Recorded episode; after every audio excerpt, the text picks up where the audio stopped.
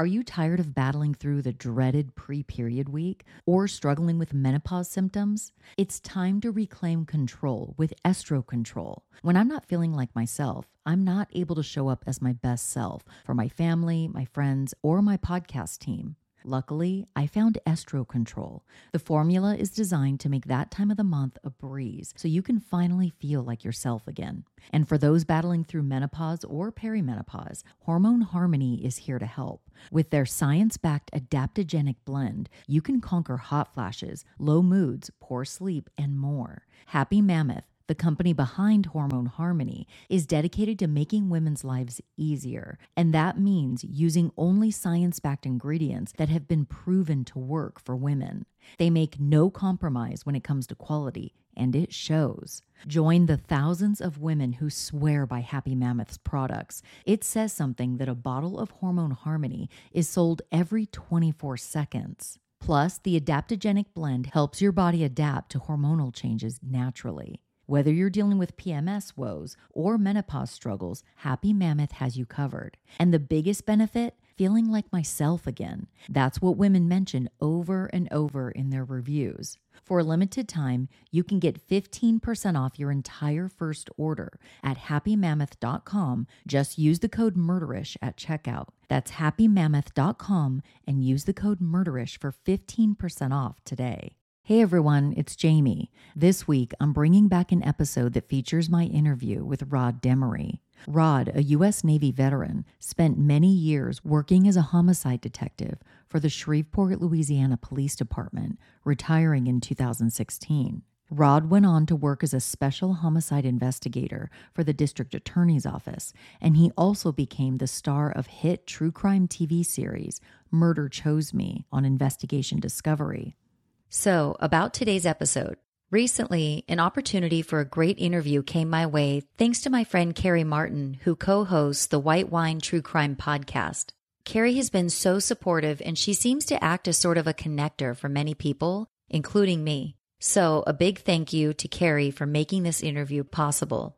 Okay, so you're probably wondering who I'm interviewing in this episode. For those of you who are fans of the TV channel Investigation Discovery, you may have heard of a show called Murder Chose Me. Murder Chose Me is hosted and narrated by Rod Demery, a retired homicide detective who now works as a special investigator for the district attorney's office in Shreveport, Louisiana. Rod has lived a very fascinating life and is no stranger to tragedy. When he was just three years old, Rod's mother was murdered. Rod never really got the true story of what happened to his mother, so in his 20s, he took matters into his own hands and ultimately solved the case of his mother's murder. Through the process, Rod had the opportunity to interrogate his mother's murderer face to face. Can you even imagine what that experience was like for him? We discuss it in depth during the interview you're about to hear. When Rod was a young adult, murder came back into his life and resulted in his own brother being convicted and sentenced to life in prison for murdering someone. Rod also opened up about that incident and how it impacted him. Rod and I discuss everything from what makes a killer to whether OJ did it to some of Rod's most memorable cases working as a homicide detective. I think you're really going to enjoy the interview with Rod. I do want to offer an apology for misstating an important acronym during the interview. Rod and I talked about the reasons why cases involving minorities, such as the LGBTQ plus community, aren't publicized to the magnitude of cases like the JonBenét Ramsey case, for example. When the topic came up, I misstated the LGBTQ plus acronym, and I'm so sorry about that. The LGBTQ plus community is near and dear to my heart, and I think it's important to use proper terminology when discussing this community. Okay, I think it's time to get on with the show. I hope you enjoy my interview with Rod Demery of Murder Chose Me on Investigation Discovery. So, Rod, you've obviously spent a lot of years in, uh, you know, violent crime unit as a homicide detective. You retired in 2016. Uh-huh. And so now you you work now as a special homicide investigator for the district attorney's office. Right. With all that as well, you also are the star of a show called Murder Chose Me on Investigation Discovery. Yeah, sounds like a lot, doesn't it? I, you know what? I think it is a lot. The true crime genre has become so popular. Mm-hmm. It, you know, people binge on you know all the TV shows, the podcasts, the documentaries. And I'm one of those people too. I'm one of those true crime obsessed yeah. people that, uh, you know, I was one of those weirdos as a kid that uh, was reading books on serial killers, you oh, know, as a teenager. Yeah, yeah. And my mom's like, I think something might be wrong with my daughter. and I'm like, no, it's just fascinating because for me, I like to get into, I'm fascinated by the psyche of a killer, you know, because they're just so different from the average human being. Right. It, what makes their brains different, I don't know, but it's just, it's very fascinating. So I have some questions surrounding that. But um, wanted to thank you for being here today, first thank of all. Thank you. I really appreciate it. No, me too. So I'd also read in my research that you are a Navy veteran yeah. as well. Yeah. Thank you so much for your service. Thank you. You, you are yeah, got a very impressive background. was um, the 27th anniversary that we got back from Desert Storm. Wow. Yeah, so let's just come back and forth on social media with some guys that I was in the Navy with. I would imagine those are some uh, deep-rooted friendships, yeah, given what you know what you all went through together. so, well, thank you for your service. You. So, you know, I know you experienced significant tragedy during your childhood, mm-hmm. and that I believe ultimately led you into a career in criminal justice. Can you tell me a little bit about your childhood and where you grew up? Yeah, I um, my mother was killed. I was 3 mm-hmm. and uh, my um, family is originally from a place called Natchitoches Parish in Louisiana. Yeah, it's a little small, typical Louisiana town. In fact, Steel Magnolias was was filmed there. Oh, so it's a really charming little place. After my mother was killed, my grandparents moved my brother and I to New Mexico, mm. and I grew up in New Mexico. So um, I didn't have a whole lot of memories of Louisiana, mm-hmm. you know, except for the times we came back and forth for little vacations. But um, so I grew up in New Mexico, and that's a different environment. I didn't know a lot about Louisiana or Louisiana culture other mm-hmm. than what my grandparents told me. But um, New Mexico was it, and I spent most of my summers in LA. So growing up there, yeah, it's kind of a, a different feel. You know, it's a place that it's not like the South or even mm-hmm. uh, New York or LA. It's big melting pot. You know, mm-hmm. you have all these people that come in, most from the military, so you have all kinds of different cultures, and it's a uh, now that I, uh, you know, in retrospect, I, I, had a pretty fortunate environment where I grew up. That's good to hear. Yeah, because so. yeah, that's that's not an easy situation. Yeah. So, when you were three years old, your mother moved away in search of a new life. Um, what were the issues at the time that she was trying to escape? What, yeah. what, why did, was know, she in search of a new life? I, you know, I think um, my um, in in Natchitoches Parish, it was still very rural country, mm-hmm. and I think she was probably attracted to something bigger and better. So she got married, and the guy that she married uh, moved her down to Texas. It's pretty close to Houston. Mm-hmm. It was mm-hmm. on the Gulf Coast down there. So I think maybe she thought that, um, you know, like most people, you know, get away and see the world, I guess, you know. Yep. And um, you know, eventually she was supposed to come back for my brother and I. She lived down there with him for just uh, a little while. I think I was a year old when they got married. There were some serious issues of domestic abuse, which mm. I didn't find out until later. Mm. But he was quite a bit older than her, and I think um, that kind of played a part. And she, my mother was, uh, you know, she was not a passive person from what I know, and he was a pretty controlling guy. Mm. And I think it just escalated. And most, and you know, it's typical of domestic violence. You know, it's uh, usually a man that can't control a woman's thoughts or he's intimidated by a woman's mm-hmm. intelligence or independence. It usually turns to violence. Mm-hmm. I mean, mm-hmm. what else can they do besides physically dominate him? Mm-hmm. So that whole situation blew up, and eventually she decided she was going to leave him. And as she did, he shot her. Um, and he, you know, I, I didn't know a lot about it at the time. You know, my grandparents were pretty sheltering. You know, I heard bits and pieces about, you know, some believe he did it purposely, and you know he had told the police that it was an accident. He never went to jail, so mm. yeah, it was kind of a vague thing in my mind. But as I got older, obviously, uh, I looked into it and actually investigated, and I found out all the details of it. And um, it was just as I thought: domestic violence. He shot her nine times in the back as she was trying to leave, and um, you know went to the police, and they let him go. So you know, it's a. But you know, if you go back to that time, you know, 1969. Mm-hmm. You know, so you know the women's uh, rights movement had just started, and obviously the equal rights for or mm-hmm. civil rights for for black people was just getting kicked off. So you know, I don't know that they had a whole lot of value for mm-hmm. for that kind of uh, life or an investigation of that of a, a murder like that. Ironically, I called um, before I went to Texas to start the investigation, and one of the ladies that worked there for the court, she told me that she, I mean, she's very blunt. You know, she said, you know, it's 1969. You know, women didn't have a whole lot of rights, and your mother was black, and nobody really, wow. you know, did a lot in those days. So it was pretty interesting to pull the court records and listen to the attitudes and the tone, and yeah, so it was a something that you you know you can hear about, but you really don't know until you get into it. Very true. It, it's and it's it's sad to say, but yeah, we have. I like to think we've come a long way. We have actually. yeah, yeah, yeah, yeah, quite a long ways. But you know, we still have those issues, and um, you know, it's a big part of violent crime. Actually, is domestic violence, and uh, yeah, it's always something that I've always worked with on the side. So mm-hmm. it's uh, it's a pretty big deal. You know, it's interesting to hear you say that. I was a um, I served as a juror on a mm-hmm. uh, first degree murder trial last year up in mm-hmm. Santa Clarita, where I live here in mm-hmm. LA County. And it was the exact scenario you just mm-hmm. painted uh, domestic violence. And it, it escalated very quickly. They were only knew each other for five months, got mm-hmm. married in between that time, much older man, mm-hmm. very controlling. And it was interesting because, you know, several of his previous girlfriends testified at the trial, but they were very submissive. And interestingly enough, they survived. The one who was not submissive, she was a very spicy kind of girl, right. give it right back to mm-hmm. you. And that's exactly what happened. And it escalated, and he just couldn't handle it, and he, he killed her. Yeah, unfortunately, it's a very familiar story. I think probably all of those cases, the basis of them or mm. the, the major elements are going to be identical. Yeah, yeah, it happens far too often. Mm-hmm. That's for sure. So later in life, in your adulthood, you began seeking the truth about your mother's murder. What prompted your search for the truth, and how'd you begin that process? You know, I don't know. It just um, I'd always had that curiosity and I, and I always wanted to know, but I just did it one day. You know, yeah. I, um, I was working as a burglary detective and um, I knew where the place was. So I drove down to the little city and started pulling records. I got the autopsy report, the police mm-hmm. reports, and um, there were a few people that were still around that were there when it happened.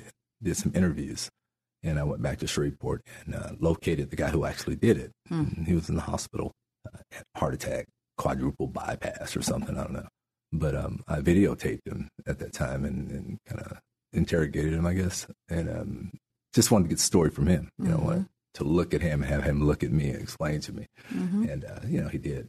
And, well, he explained his his original story.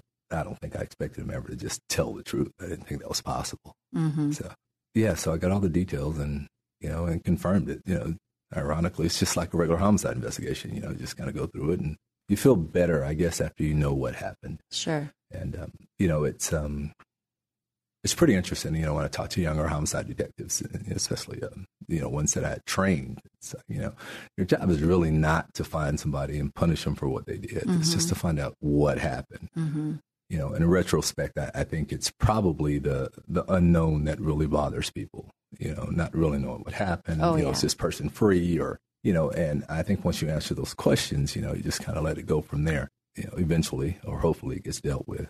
I think the other part of it is is that it gives a lot of people hope where they didn't have it. You know, because you know, the murder happens ten years ago and there hadn't been any closure, then the family's probably still under duress oh, yeah. or some sort of stress. But um, I found out the truth forty years later, so there's always that light at the end of the tunnel.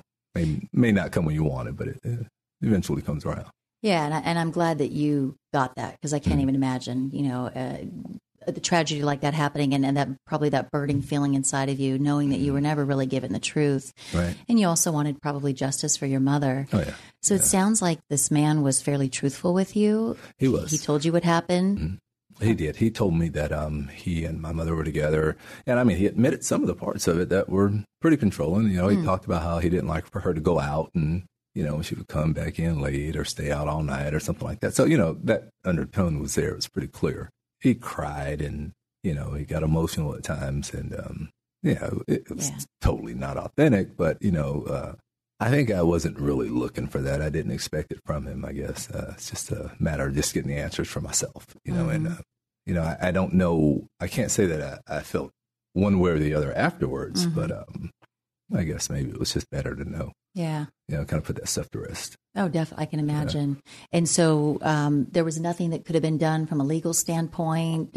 You said he never got convicted or charged. No, he didn't. Um, in fact, he um, he was charged with what's called, yeah, I guess back in that day, murder without malice, mm. which is you know kind of akin to maybe a manslaughter. Mm-hmm. You know, I did it, but I didn't mean to do it. Yeah, kind of thing. But um, at that point, you know, he was in his seventies and he was broken out and pathetic, and you know, his heart failed. I mean, you know, literally and figuratively. And um, I think probably after that interview, maybe you know, not long after that, he died. So, oh, wow. the, you know, I don't know, maybe he was uh, just hanging around long enough for me to find out what happened. you know? So I'm so glad he did because oh, I'm sure yeah. you are. I mean, it just you know at least you got those answers and um, things I guess happen the way they're supposed to. Yeah. But you definitely you got some answers and that's what you were in search of. Yeah, yeah so that's great.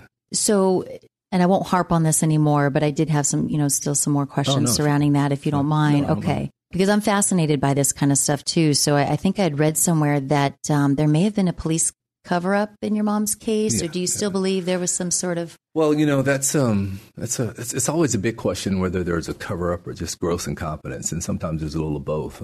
I did a domestic violence seminar not too long ago back in Shreveport, and there was a lady that was explaining what she believed was a cover up. How uh, a victim can go to the police or to their priest or to whomever, mm-hmm. and everybody kind of pushes it aside. Mm-hmm. Um, well, my, my response or my comment to that is because a lot of people beat their wives and their girlfriends. So it's a, it's a cultural thing mm-hmm. rather than a, you know, a legal issue mm-hmm. because it's kind of, yeah, it's kind of unreasonable to think that somebody or a prosecutor or a judge or a police officer that lives that type of lifestyle or believes that type of philosophy would you know have any real concern for a victim. Mm-hmm. So I think that's where the problem comes in. And and back then I think it was pretty much the same thing. You know, they this guy had a pretty good standing in the community. You know, he was a hardworking guy. He was in oil and gas, and you know, and it was kind of a kind of a one of those cultures. And I, and I don't know that part of it's cover up because they don't really care to get it out. The other part is uh, you know they kind of condone it, and you know so it's a there there are a lot of different reasons, but um, I think as of late, you know, it, it's starting to to get a little better, you know, for domestic violence victims right. where it was before. No one really, yeah. Yeah, and it sounds like, you know, in the case of, of your mother, especially back in that time, and I think unfortunately this still happens today, there's mm-hmm. a there's a lot of victim blaming. So, oh, like when absolutely. you said something that just struck a chord with me earlier, when you said, you know, he was mad about my mom mm-hmm. staying out late, you know, I can just imagine in my head because I think people still do it today. Is oh, they yeah, say, well, absolutely. what's a woman doing staying out so late? Mm-hmm. She needs to be in front of the stove cooking and she needs to be home for right, her man. And especially back then. So mm-hmm. I, but I still think that people do that today. Women have a certain, it's like people expect women oh, to, yeah. to be a certain way. And if you're not, it's very easy for people to victim blame, and it's really sad. Yeah, yeah, it, it happens it a lot. It is. Um, unfortunately, you're right. That that happens a lot. And you know, one of the bigger questions: Why didn't she just leave? Well, yeah, oh. it's kind of it's kind of a, a, silly question, but people still ask that question. I they mean, yeah, and I think that's just education. You know, I don't know that people are really, really well educated or well versed on how it works and, and the dynamics of it, and partly because it is part of a culture. You know, kids grow up seeing it. You know, and to a, certain extent, it's almost accepted. Yeah. Um, so tide's just starting to change, and uh, you know, I would say in the last five or six years, really. Oh yeah. yeah so. Yeah, and if you're somebody who's got some sort of notoriety, I mean, gosh, I hate to bring it up, but like O.J. Simpson, you know, oh, it's yeah. like you know he's a hero, and he he was in people's minds, and nobody wants to believe that. Probably so much easier to just kind of brush it under the, under the rug and say no, no, no. Yeah, you know, yeah. and OJ wouldn't do that, and you know, not our OJ. Yeah, yeah. People don't want to believe it. They don't want to believe it, but I do agree with you that I think a lot of that still goes on today. I mean, gosh, politicians, mm-hmm. oh, movie yeah. stars, oh, yeah. all kinds yeah, of people. It's a, it's a, control and power thing. Yeah, you know, not a lot has changed since '68. It's just a, a, different way of doing it, I guess. You I know, guess it's so. gotten a little better. You know. Yeah. But, yeah, it's got to be a, a, pretty tough environment to be in. Definitely. Yeah, we, I'm sure we still have a long ways to go on that. Who do you think your mother would be today? Yeah, you know, I, that's that's now that's probably one of the biggest questions I've ever had, yeah. and, I, and I never really thought about it. And I wonder what it would be like, you know, because uh, gosh, she'd probably be 72, 71, 72. You know, from what I knew about my mother, she was um she was really smart, you know, mm-hmm. and you know she was a pianist, and you know she was really really smart. I recently found um someone watched the show in Natchitoches Parish, and I went and did a parade mm-hmm. in the little hometown where she was, and there was this guy that was waving in the crowd, and he gave me uh, her school records, and um, cool. you know that that was pretty amazing because you know she had these handwritten autobiographies, and yeah. you know she was I think she was in the eighth grade at the time, and she talked about how she wanted to be a nurse and oh, you know how she loved cool. New Mexico when she went to go visit um, and come back to Louisiana, how different it was, and it was it was it was pretty it was pretty amazing. So I think she would probably definitely be in self uh, you know service industries, whether yeah. it be a nurse or something like that. She um, I think that was her nature. Yeah. So, yeah, a, a, a, nurturer. Oh yeah, she said she hated math and but she had really good grades in math. So know, Oh, it's kind funny. of, Oh, I saw some similarity, similarities because I, I hate math. How funny! So you're a lot Yeah, like your mom yeah, that way. yeah, but yeah. what a cool gift for you to receive that you just fell into your lap. Yeah, yeah, it was, uh, it That's was pretty- it really was pretty neat. cool. It was, and it's uh, all handwritten, and that, that's yeah, so cool. Yeah. So and you know, it's uh, I talked to my brother um, a while back when the show first started, and you know, it's like wow, you know, everybody's talking about you on television. and stuff. I said, well, dude, you know, it's it only meant one thing, really. You know, and I told him, you know, in 1969, no one really cared about her murder. You know, so now everybody in the world knows her name. So it's that this whole immortalizing thing that that Yeah. turned out to be pretty cool. I hadn't thought about that. You're right. Through through you know your success and, Mm-hmm. Yeah. and the success of the show, everybody knows your mom's name, and that's a cool yeah. thing. Like, what would she think about all Yeah, this? you You know, that's and, and the again, coolest and it actually leapfrogs because there are so many victims that, in, in the cases that we you know, Right. show now, you know, there there were kids that were murdered or youngsters that were murdered. That you know, I call them kids because I'm getting older, but Mm-hmm. um, you know, inner city kids or someone that nobody really knew a whole lot about or even cared for that matter. And Yeah. you know, it's it's kind of cool to get a, a letter from somebody or a, a message from somebody. Yeah. you know. So I'll so I'll ask you too because I've wondered about this. Some of my other podcast friends, um, they have podcasts that are focused more on like lesser known cases and Mm-hmm. things like that. And unfortunately, a lot of the like you know LGBTQ Mm-hmm. community, um, Black community, uh, things like that. Why aren't those cases as popular Well, you know, as I all think, these like um, JonBenét Ramsey and Yeah, yeah, yeah, yeah. Uh, we um, we have a, a very judgmental society, Yeah. and I think this season actually coming up, you'll see a story of a murder of a LGBT Mm-hmm. community, how that entire community was victimized, and it, and it kind of shows how that stuff happens. Mm-hmm. You know, it doesn't go into great detail, but um, it's precisely that. You know, you have you have so many different attitudes that people have towards people for whatever reason. Mm-hmm. You know, I don't know. I just don't I, I can't really say what a, a civilian or, or independent citizen thinks because they they have a right to feel and think. But as a police officer or a, you know someone in the system that's supposed to protect everybody, then you, Mm-hmm. you don't really get the the luxury of having that type of attitude. And if you do, you're in the wrong wrong line of business. So Absolutely. So during your investigation, just you know, as a homicide detective, at what point do you make an arrest? What do you need in order to make an arrest? I think you have to. Well, for me, I was never comfortable until I got a confession. Um, yeah, but I think if you have enough evidence to kind of show that somebody had the the means, opportunity, and you know, it always helps to have a, a good witness and some physical evidence. But for me, it was uh, I had to have a story. You know, Yeah. And, you know, someone couldn't just come in and say, you know, hey, I shot this person. No, they got to tell me how many times. You know, what'd you do with the gun? You know, I want to get intimate details because that's important, you know, because there's always going to be a question.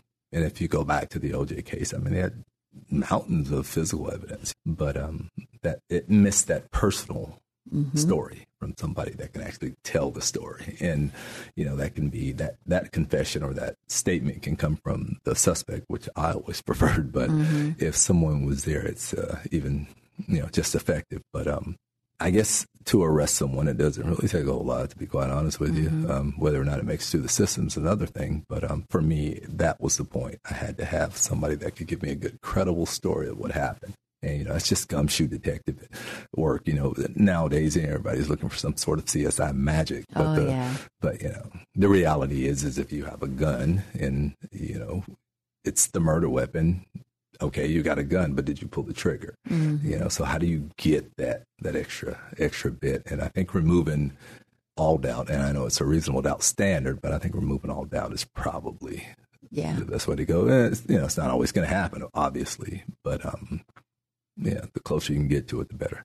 So you you achieved a strikingly high success rate with regard to confessions. Yeah. Um, in solving cases as a whole, what was your strategy and why did it work so well?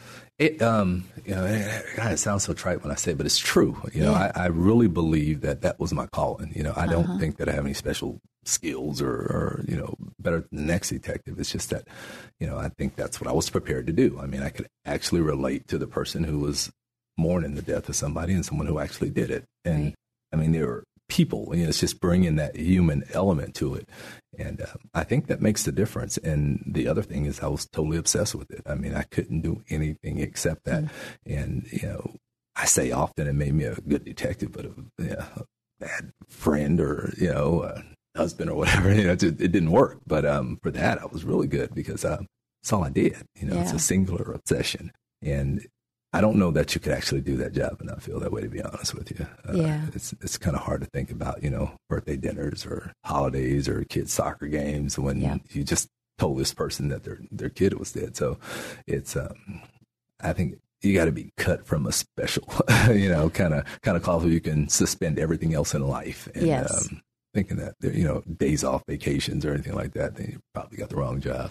Yeah, that, it's interesting you say that because yeah. I that was one of my questions is that you know you probably yeah. have to be you're married to your job. Oh yeah, absolutely. And so there's got to be unfortunately you know negative effects that spill over yeah. into your personal relationships. I can't imagine how you could successfully do both. Yeah, yeah I don't think you can. Probably I think, so tough. Yeah, yeah, yeah. You know, uh, yeah, and it was. I mean, but you make that decision at that moment. Mm-hmm. You know, it's like you're standing on a crime scene or going to a crime scene, your phone rings, and you know that the other person on the other end, especially if you're married, is going to be really upset. But yeah, you don't care. you know, you either yeah, push that delete, you because know, you reject just, button and just keep going. You've got you that know? singular focus, and, yeah. and, I'm sure you've got a connection with the family members, and you're just yeah. trying to try really hard to bring them justice yeah. and bring them answers. And so, yeah, that's that job is definitely not for everyone. We were talking about that before you got here. What's been one of your most frustrating cases, and why?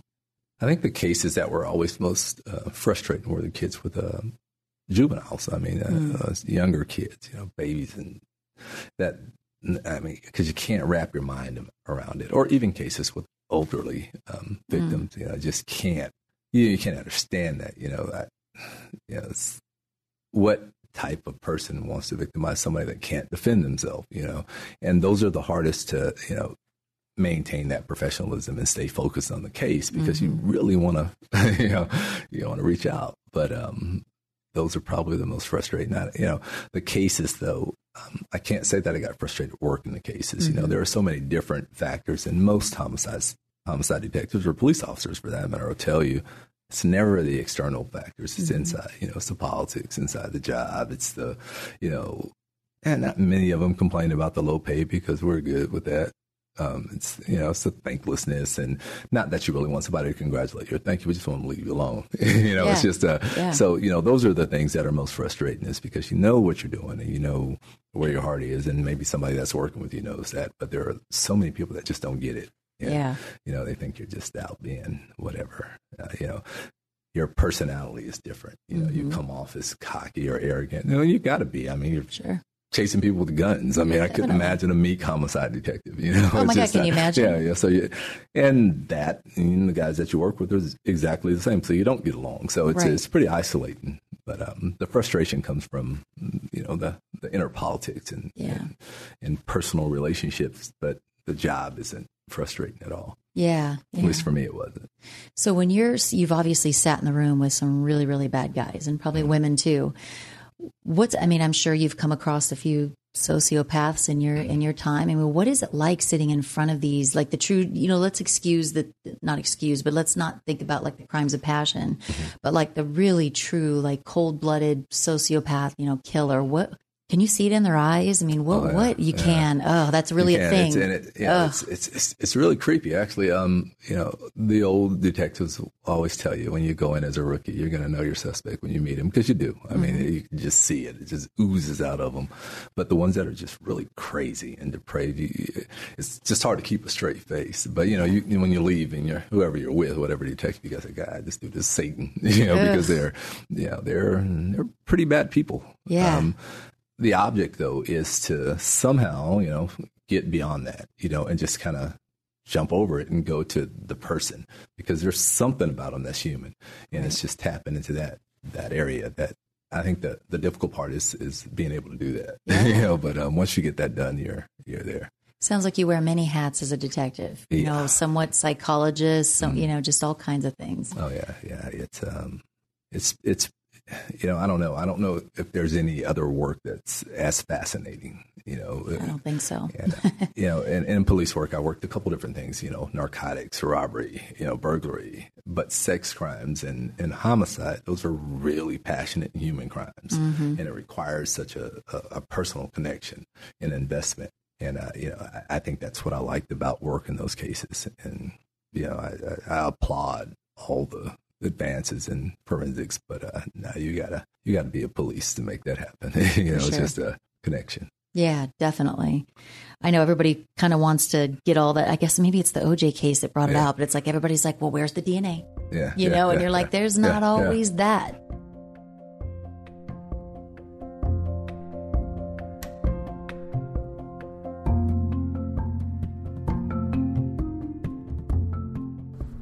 Love when we discover something that takes something we already love and makes it even better. Book of the Month eliminates the overwhelming sensation of choosing the next book to read. Their team selects a few new options each month, focusing on new and emerging authors, making it so much easier to decide. When your selected book arrives, it comes in an eye catching blue box that makes it feel special and gives me something fun to look forward to each month. So many times I've gotten myself into a reading rut where I feel like I need to venture out to a new genre, but I have no idea where to start. Book of the Month makes it so easy to discover new genres because their editorial team reads through hundreds of titles each month and then they select a few of the best for members to choose from. They cut the clutter and curate new, exciting titles for readers to enjoy. This month, I chose The Only Survivors by Megan Miranda, which gets me so excited because in just a few days, that pretty blue box will arrive with my new hardcover book. Book of the Month just launched curated audiobooks, which members can download and listen to right in the app. Head over to bookofthemonth.com to pick a book and join Book of the Month. For a limited time, you can join and get the first book for just $5 with code 4U. That's bookofthemonth.com and enter code 4U to get your first book for only $5. So, uh, Rod, in your 20s, um, tragedy struck again uh, when your brother was convicted of murder. Uh, and I think he was sentenced to life in prison. Mm-hmm. Can you tell me a little bit about what happened and how that impacted yeah. you? Yeah, I can give you um, some basics of it because okay. you know, sure, really please get real deep into it because I don't really understand the dynamics of it. But sure. my brother, um, uh, I had just gotten back from uh, Japan. I think I was in the military from a deployment, and my brother came to me and told me to just kill someone and um, he was covered in blood, and mm-hmm. he, um, you know, it was one of those whole drug things, whatever. But um, I took him to the police, and he, they took him away, and he was he was convicted. Uh, I didn't stick around for the trial. I didn't do anything, any of that stuff. And it was probably 15 years before I actually talked to him again because I just didn't want to. And the effect that it had was the fact that it was just he and I. And, you know, my brother had seen what we went through growing up, and I just couldn't get past that. So ironically, it was probably easier for me to um, forgive the guy who killed my mother than my brother because um, my brother actually owed me something, you know. Yeah. And so, you know, we've gotten beyond that, and you know, we um, have a, a, a very good relationship now. Good. But um, and on the on the flip side of that, it um it definitely made me a better detective. You know, I could always look back. You know, my brother was a regular guy. You know, yeah. you know riding bikes. You know, yeah. or doing whatever we did. You know, uh, Ataris and you know stuff like that. But um, when I talk to someone who has has committed the same type crime now, I don't automatically look at this mm-hmm. person and say, you know, they're, they're a monster, and they very well, maybe, mm-hmm. but I do have the ability to know that there's something in them that, you know, at some point they weren't. So, right.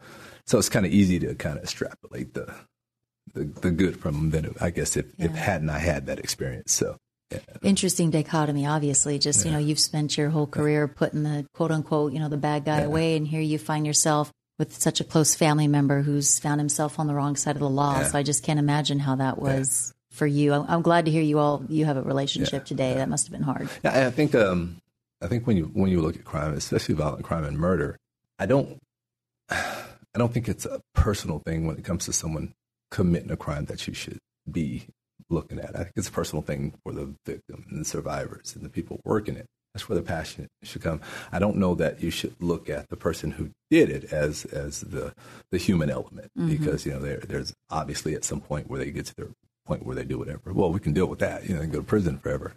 But you, you have to maintain that whole human side when you deal with the other people. So it's it's a difficult balancing act. You know? Yeah, I can so, imagine. What was one of your most memorable cases and why?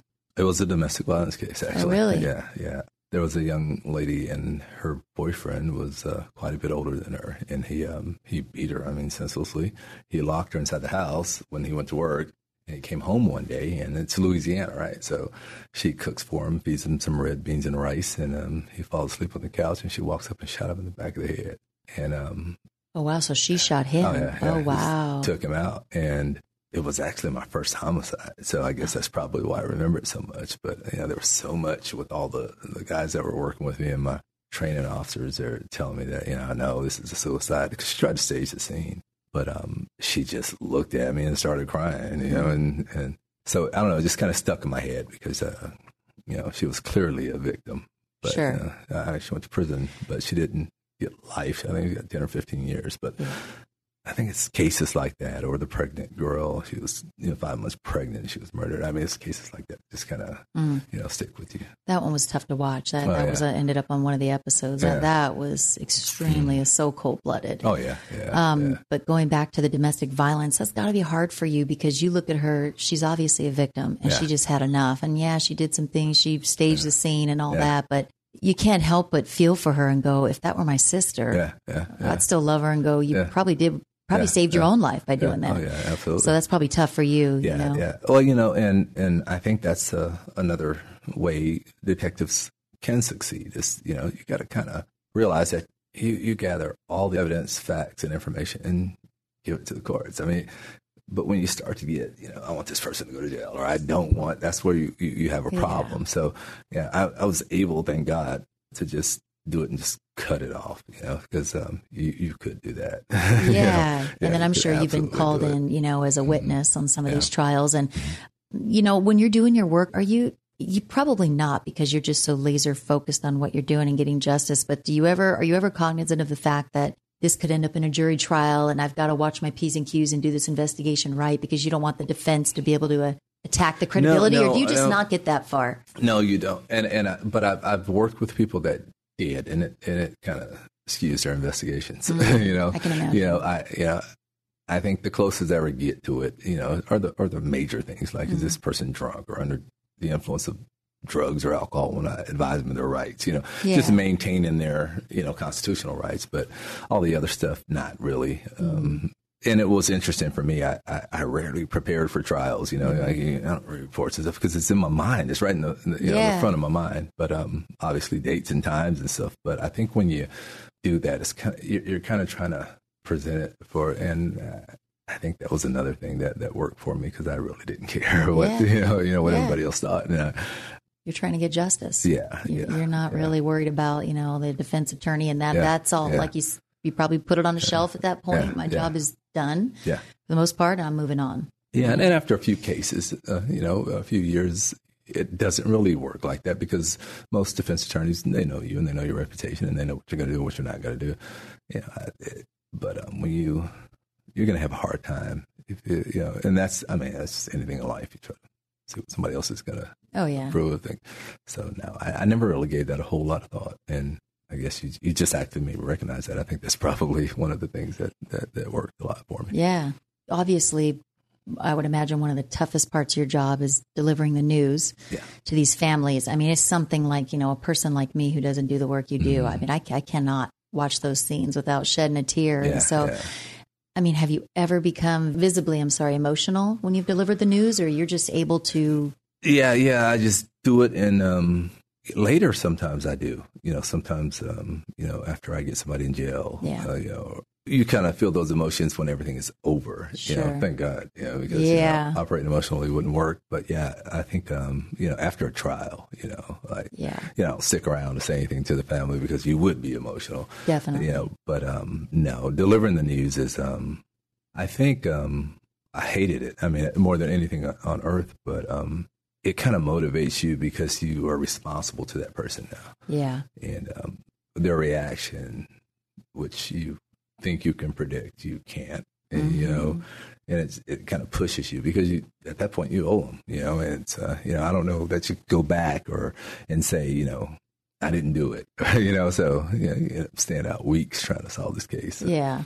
It sounds like you, t- you just from watching the show, uh, it looks like you take a pretty direct approach and just Yeah. be honest. Like you, Yeah. you know, you owe it to them, I guess, Oh, you know, and you just, yeah. you're just honest. You just tell yeah. them what it is. Yeah, I, I don't believe in that. You know, this person's expired, they're deceased, or they died, and now they were murdered. And uh, you know, you, you want to stay focused. I think that actually gives the, the, the family or the survivor some confidence in you, you know, Yeah. because, you know, they know you're not going to bullshit them, trying to make them feel better. You know, Yeah. they know you're going to do what you got to do and gets you a lot further than trying to be empathetic. You know, we had pastors on patrol or, or, or clergy members or, or chaplains that we would, you know, sometimes bring along to, to comfort them. But, um, you know, my job was to go find out who did it. And I wanted them to know that. I want to convey that.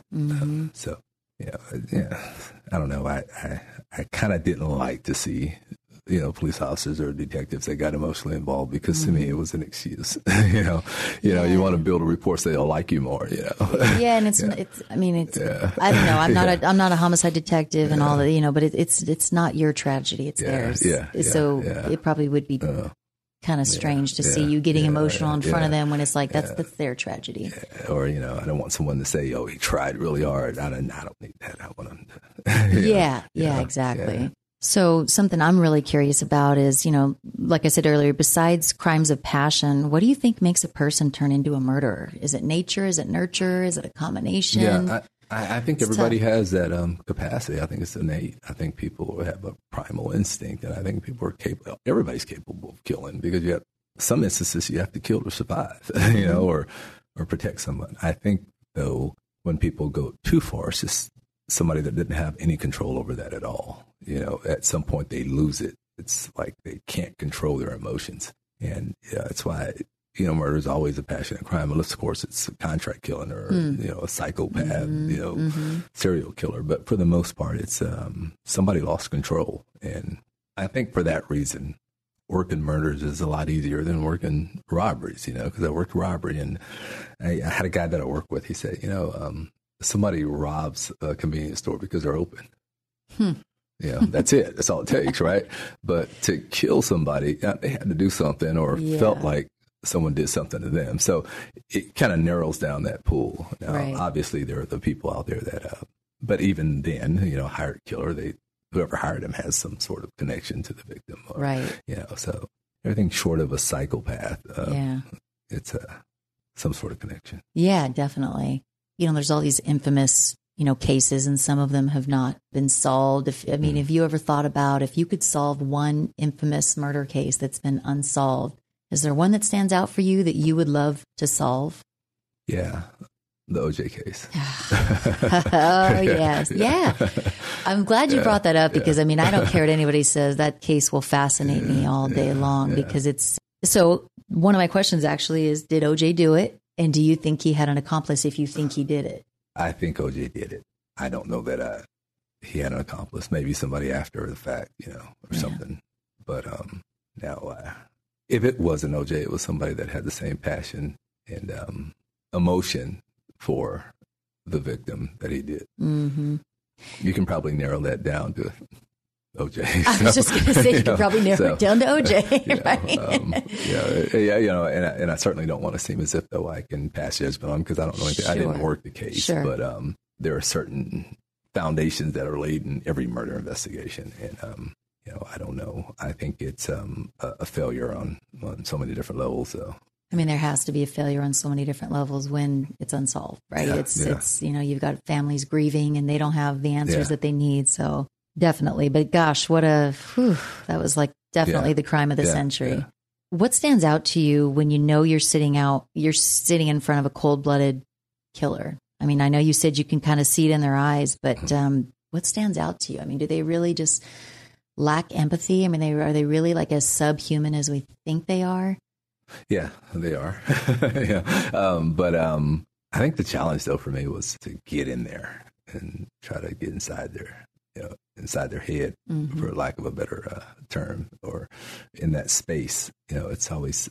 You know, I, I took this class, um, this hostage negotiations class, and they say that everybody has a trigger, or you know, or, or you know, some sort of hook that you can use to find out what's important to them, and the floodgates open, and um, it's absolutely true. You know, so always look for that. You know, and it's not as obvious that, as you may think. Telling somebody they're going to prison for the rest of their life usually doesn't work. You know, if they have conditions outside that are just as bad.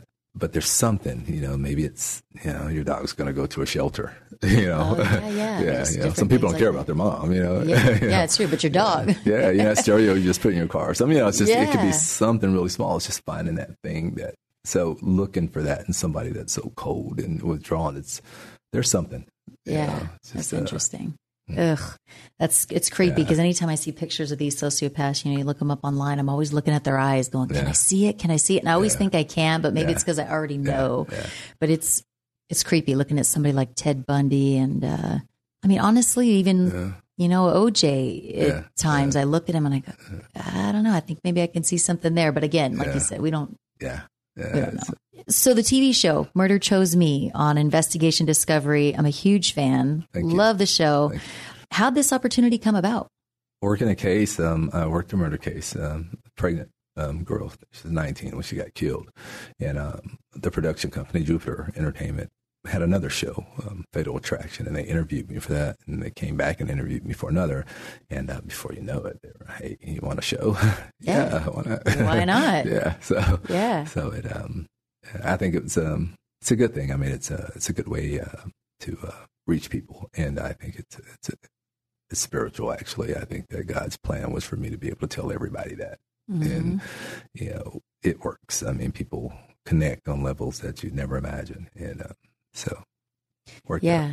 Definitely, Yeah. you definitely got a platform now, Yeah, yeah, and uh, I, ID, a great. It's a great network. I mean, gosh, it's um, I don't know when it started gaining its popularity, but when the opportunity came about to talk to you, the first question somebody asked me was, "Well, do you watch ID?" And I'm like, "Do I watch ID?" I mean, it's it's a they've got some good shows. Oh yeah, yeah, and it's um it's a it's a great network. I mean, they, Yeah. they actually listen to what you got to say, you know, and they, they they try to stay true to it. And, uh, yeah, you know, so yeah, it, it worked out. I mean, there, you know, the the thing I always say is that you know it's kind of amazing for somebody from Bangladesh to mourn with somebody from Shreveport. It just Sure. brings the world closer, and people kind of actually reach out and feel things that they would have otherwise not known. So right.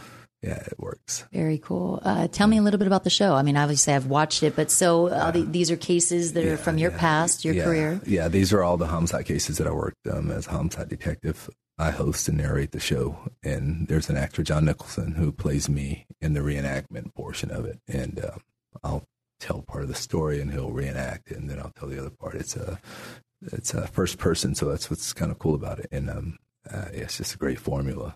Definitely. And, uh, yeah.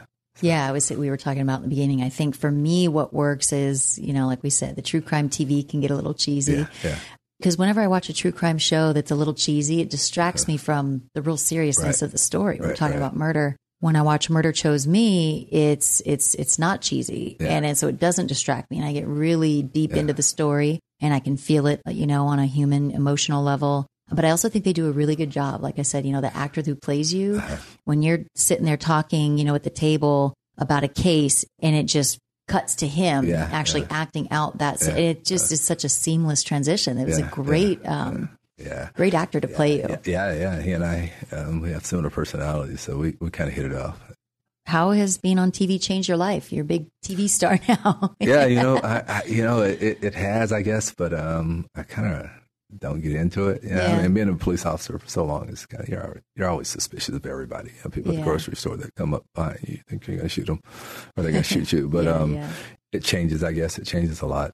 But um, probably benefits my kids more than me, Yeah. you know, because they like that kind of stuff. But Yeah. um, I don't know. I kind of I haven't really changed a whole lot about my routine, and I went back to work at the DA's office, so I didn't really have a chance to get into that. Sure, get wrapped up. Yeah, yeah, yeah. So you you talked about your daughters. I saw. Did you author a book um, did, called I um, did. "Things My Daughter Should Know"? Is that what it's called? yeah, So what prompted you to write that book? Well, you know, um, I got to a point in life where, um, you know, I guess maybe because of my work, I had all these failed relationships, and um, you know, uh, I have my daughter was growing into a, a young lady at that time, and I, you know, I don't know, I just wanted to tell her what she could look forward to or not, you know, Yeah. and and what to to expect out of relationships, and maybe um, give her the the knowledge and the information that any father would want to give his daughter, you know, because I truly believe that a woman gets the unfiltered truth from her father, you know, because he I has believe that. you know, so it was pretty raw. It's just pretty much, hey, don't do this, do that, don't do this, do that. Yeah. There's not a lot of bargaining. There's not a lot of, uh, you know, it's pretty raw about what happens in certain Yeah. relationships that don't go right. You know, when guys lie, when guys are possessive, controlling, and all that stuff. So you, you pick up all that stuff in your your career and your failed relationships. You put it all together, and you want your children to do better. so it's so just, true. Yeah, so you put it out there. And I think you're right. You know, I think us, and I can't brush every mom with a broad stroke, but I know yeah. personally speaking, you know, I do tend to sugarcoat, yeah, and and yeah. I rely on my husband to give it to them real. And yeah. I think we're serving them so much more by yeah, just giving, yeah. like you said, just be blunt about it because I think that they'll be released off into the world and oh, their adulthood being better off for it. Yeah. yeah you know, yeah, hearing yeah. those things and oh my gosh, I can't imagine the things a homicide detective would tell. Oh, yeah, that's, I, mean, I mean they're, they're getting everything. I mean, I mean, my daughter could bring Gandhi home and not find a problem with him, you know, so it's just, just the way it is. You know, I just, I, it's so funny. Thing. I was talking to Anna before you got here and I only knew you before this from watching the show. I said, man, he is intimidating. And I said, where was he? Like, I need a friend like you for when my son was a teenager to just, I just need to call in reinforcements. Like my son's just being a total sorry, yeah. teenage a hole. Yeah. Yeah. I need to call Rod Demery in and go, all right, sit down in front of him. Yeah. Cut through the BS. Yeah. Yeah. Unfortunately, my son gets that. so, yeah, he gets that a lot. What's next for you personally and professionally? I started a while back in a master's program in theology. I want to finish it because mm. I want to teach um, social sciences, criminal justice, um, sociology, yeah, that kind of stuff. So I think that's probably what I'm going to do. Very cool. Yeah, Gosh, so. I mean, as if everything you've already done just isn't enough. Yeah. yeah. You're an overachiever. Yeah. Well, you know, I don't know. I think it's just, uh, yeah, I, have been blessed and yeah, it's kind of, can't really just take it. Yeah. You know? Yeah. very uh, neat. So I have a very serious question for you, Rod. Given all the experience you have, do you think you could commit the perfect murder? Oh yeah, yeah, yeah I'm yeah. so glad you're yeah. Oh, absolutely. Yeah. yeah. I, somebody else asked me that, and I said, you know, if you work at Burger King, you can make a good Whopper, right? True. Yeah, yeah, So you could commit the perfect murder. Oh, I always okay. have these conversations yeah. with my, my friends who are like true crime obsessed, and I, I think I have it in my head how I might. I mean, but we're joking there, here, there, but there's there's one caveat everybody does. you know, the, yeah, yeah, probably. So, You're know, right. Like they yeah. go into it thinking, I'm going to mm-hmm. get away with yeah, this. They're right? so smart, right? Yeah, they're so, right. I'm going to do this. I'm going to cover up this way, and it's interesting. Well, I just really appreciate you taking the time no, with me. You. are you're, you're really you fascinating, impressive guy, thank and uh, it's really cool that you're able to transition into you know starring in the show eh, because you know homicide detective. I mean, nothing against you because you got a great personality, but I don't know if you guys are known for your yeah, having to... you know have a, the most shining personality, yeah, and you yeah, do. You're a really yeah. dynamic well, guy, and I, I enjoy the show that. because of it. So well, I appreciate it. Yeah, appreciate you coming on. Thanks so much. Thanks. I want to say a few quick thank yous to some people who made this episode possible. Thank you so much to Jason Galbraith for making sure the sound quality of this episode is top notch. This was my first in person interview, and Jason took the stress of worrying about the audio quality off my shoulders. Jason is a podcast host himself, and I highly suggest you check out his shows. He hosts the Evening Radio podcast and the Difference Between Us podcast. Please check out both of his shows and leave them both a five star rating and review if you're so inclined. Thank you also to my awesome audio editor and show producer, John Buchanan of Audio Editing Solutions. John actually connected Jason and me, and I can't thank him enough for that. John is a critical part of the Murderish podcast as he makes all of the necessary edits. He adjusts sound quality to make it a pleasant listening experience for all of you. He adds all the music and does so much more. If you need a top notch audio editor for your project or podcast, check out audioeditingsolutions.com. You won't regret it. Last but certainly not least, I want to thank Rod Demery for taking time to talk to me. Rod is a very sharp yet down to earth guy who I found to be so open about his life and his experiences. There are so many fascinating dynamics about Rod and his life. It's no wonder Hollywood came knocking and offered him a TV show. Season 2 of Murder Chose Me on Investigation Discovery airs on April 4th. Stop what you're doing right now and put this show in your queue. It's a must see for true crime junkies. As always, you guys, thank you so much for listening to Murderish. We've come a long way together, and there's so much more to do. I'm excited about the future of the show and taking all of you along for the ride. Until next time, stay safe. I look forward to seeing you all again soon. If you're enjoying the podcast, please leave us a five star rating and review. And don't be shy, tell a friend. The word of mouth is powerful.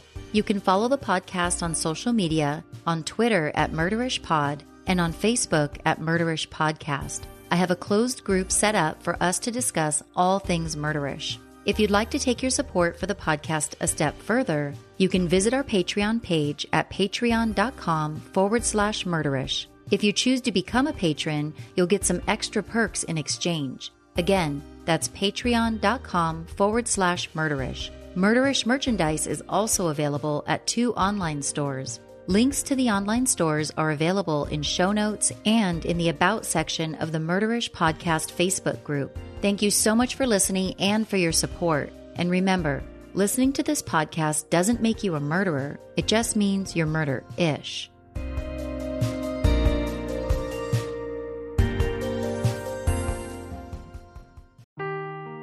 Seeking the truth never gets old. Introducing June's Journey, the free to play mobile game that will immerse you in a thrilling murder mystery. Join June Parker as she uncovers hidden objects and clues to solve her sister's death in a beautifully illustrated world set in the roaring 20s. With new chapters added every week, the excitement never ends. Download June's Journey now on your Android or iOS device or play on PC through Facebook Games.